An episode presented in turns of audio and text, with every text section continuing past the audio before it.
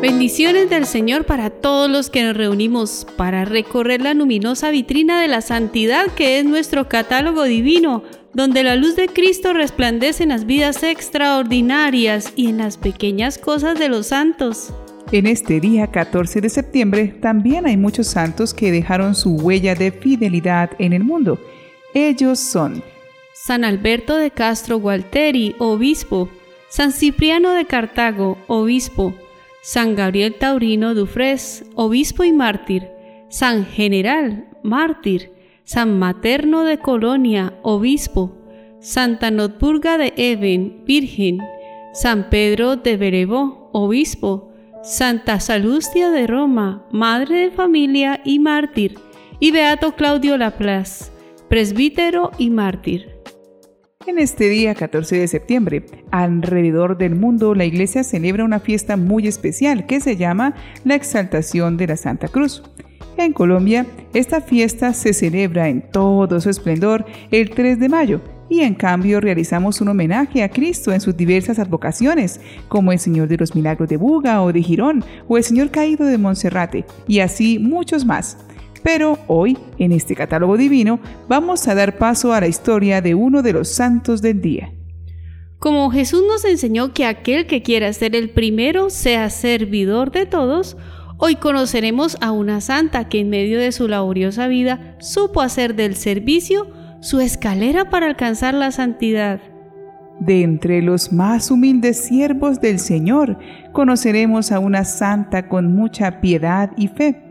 Ella es Santa Notburga de Even.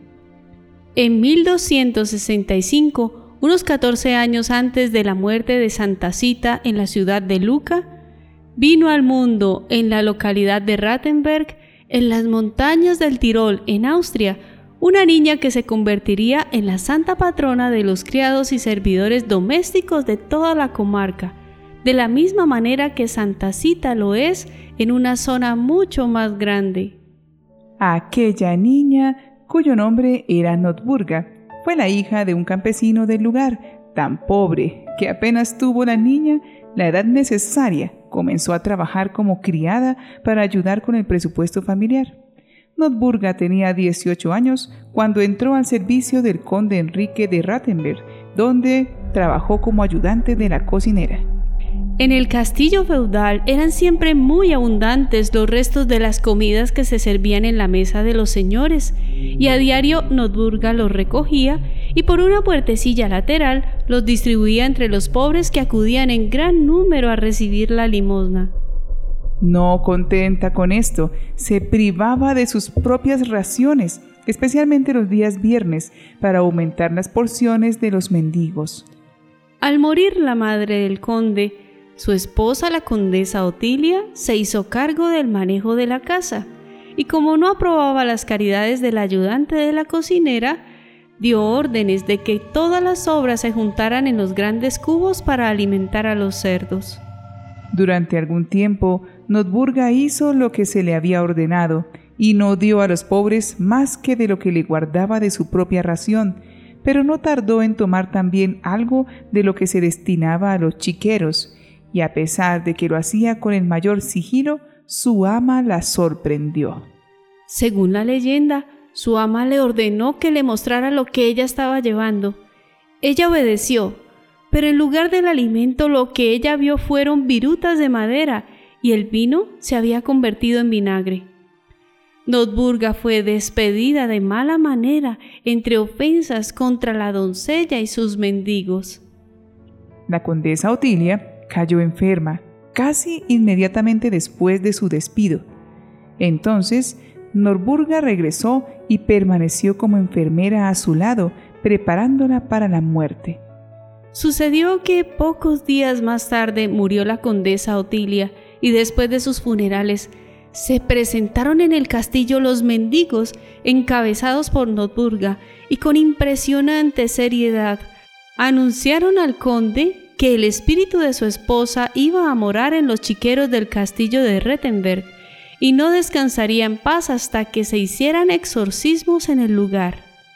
Notburga se fue a trabajar a la casa de un granjero en Eben y el incidente legendario que ahí le ocurrió es conocido por todos los niños buenos del Tirol.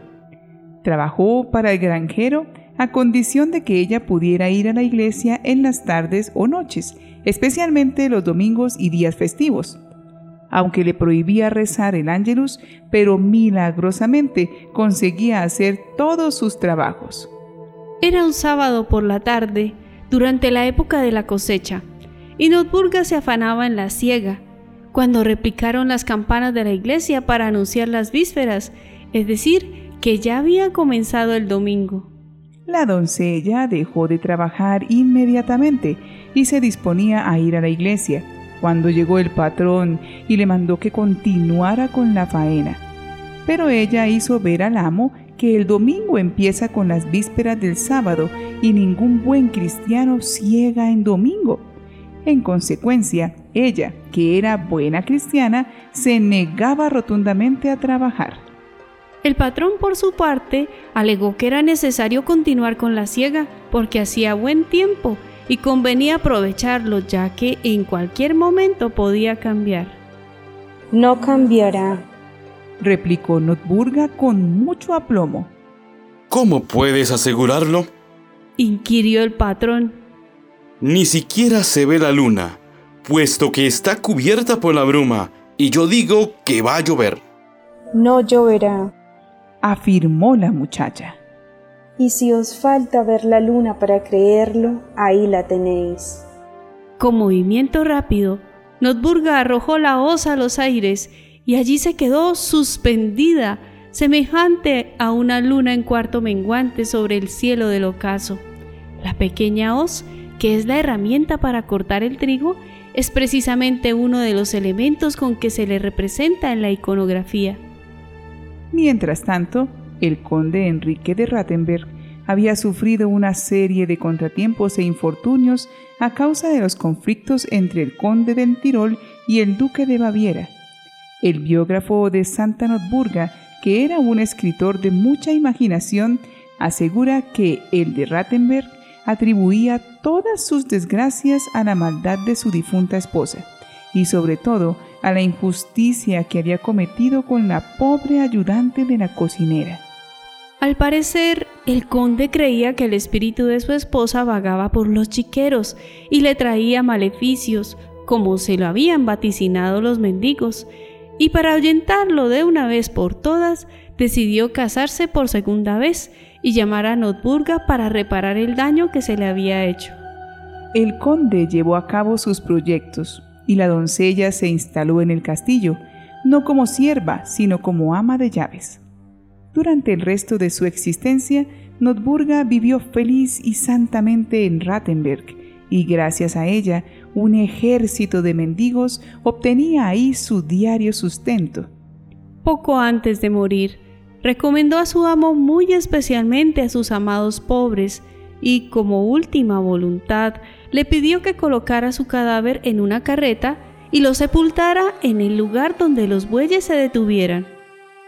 Así se hizo, y tras una larga jornada durante la cual se realizaron muchos milagros, como cuentan las crónicas, los bueyes se detuvieron ante la puerta de la iglesia de San Ruperto en Even, de acuerdo con sus deseos, Santa Notburga fue sepultada allí.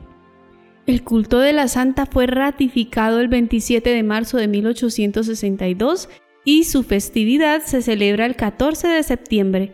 A ella generalmente se le representa con una mazorca de maíz o flores y una hoz en su mano.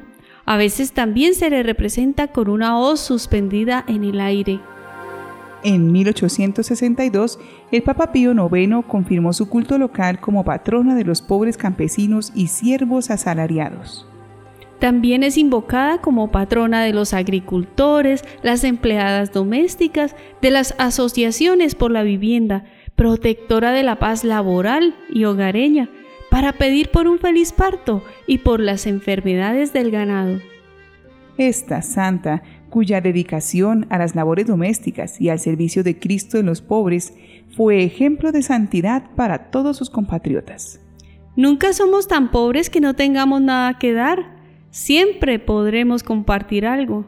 Pidamos al Señor que nos abra el corazón a la misericordia y a la solidaridad. Señor, enséñame a ser generoso, a dar sin calcular, a devolver bien por mal, a servir sin esperar recompensa, a acercarme al que menos me agrada, a hacer el bien al que nada puede devolverme, a amar gratuitamente, a trabajar sin preocuparme del reposo y, al no tener otra cosa que dar, a donarme en todo y cada vez más a aquel que necesita de mí, esperando solo de ti la recompensa, o mejor, esperando que tú mismo seas mi recompensa. Amén. Cuando nos mueve la caridad, siempre encontramos maneras de dar algo para hacer mejor la vida del otro. Santa Notburga no usaba indebidamente los bienes de sus amos. Al contrario, ayudaba con su generosidad a que de la abundancia de su mesa no permitiera que hubiera ningún desperdicio. En nuestra realidad actual es sorprendente cómo a veces preferimos dar más cariño y atención, lastimosamente, a las mascotas, pasando por alto los pobres que van por nuestro camino pidiendo solo un poco de nuestra generosidad. No solo no reciben ayudas, sino que son ignorados, maltratados. Este egoísmo y esta indiferencia tiene raíces más profundas de las que imaginamos. El problema no es la comida que compartimos, ni la moneda que demos. El conflicto está en la manera que tenemos de pensar de las personas menos favorecidas que nosotros. Sí, porque nos sentimos superiores o mejores, o más tristemente aún, pensamos que esa pobreza, la pobreza del que pide, es casi un merecimiento. Jesús dijo que los pobres siempre estarán con nosotros, porque la iglesia siempre ha dado su testimonio de fraternidad, ayudando al que sufre y devolviéndole su dignidad perdida con nuestras atenciones. Si consideramos hermano o hermana al que pide nuestra colaboración, algo tendremos que brindarle con buena cara y sin esperar recompensa. Pero si nos cuesta verlos como hermanos, los pobres somos nosotros, porque no llevamos dentro el Evangelio. Nuestra manera de pensar es muy materialista y egoísta, y Jesús pobre se va sin ser socorrido por nosotros. Atención, nos puede estar pasando cuando examinemos la vida ante el Señor, que le preguntemos cuándo lo vimos con hambre, con sed, enfermo, desnudo, preso y no lo socorrimos y Él nos responderá, cuando lo dejaste de hacer con uno de mis hermanos, lo has dejado de hacer conmigo. Seamos generosos en nuestro compartir y permitamos que el mundo sea mejor con los pequeños aportes que podamos hacer y sea con nuestro servicio como con nuestros bienes, que esa es la mejor manera de administrar los beneficios que Dios nos ha dado. Pidamos a esta santa que seamos bendición para los demás. Santa Notburga de Even, ruega por nosotros.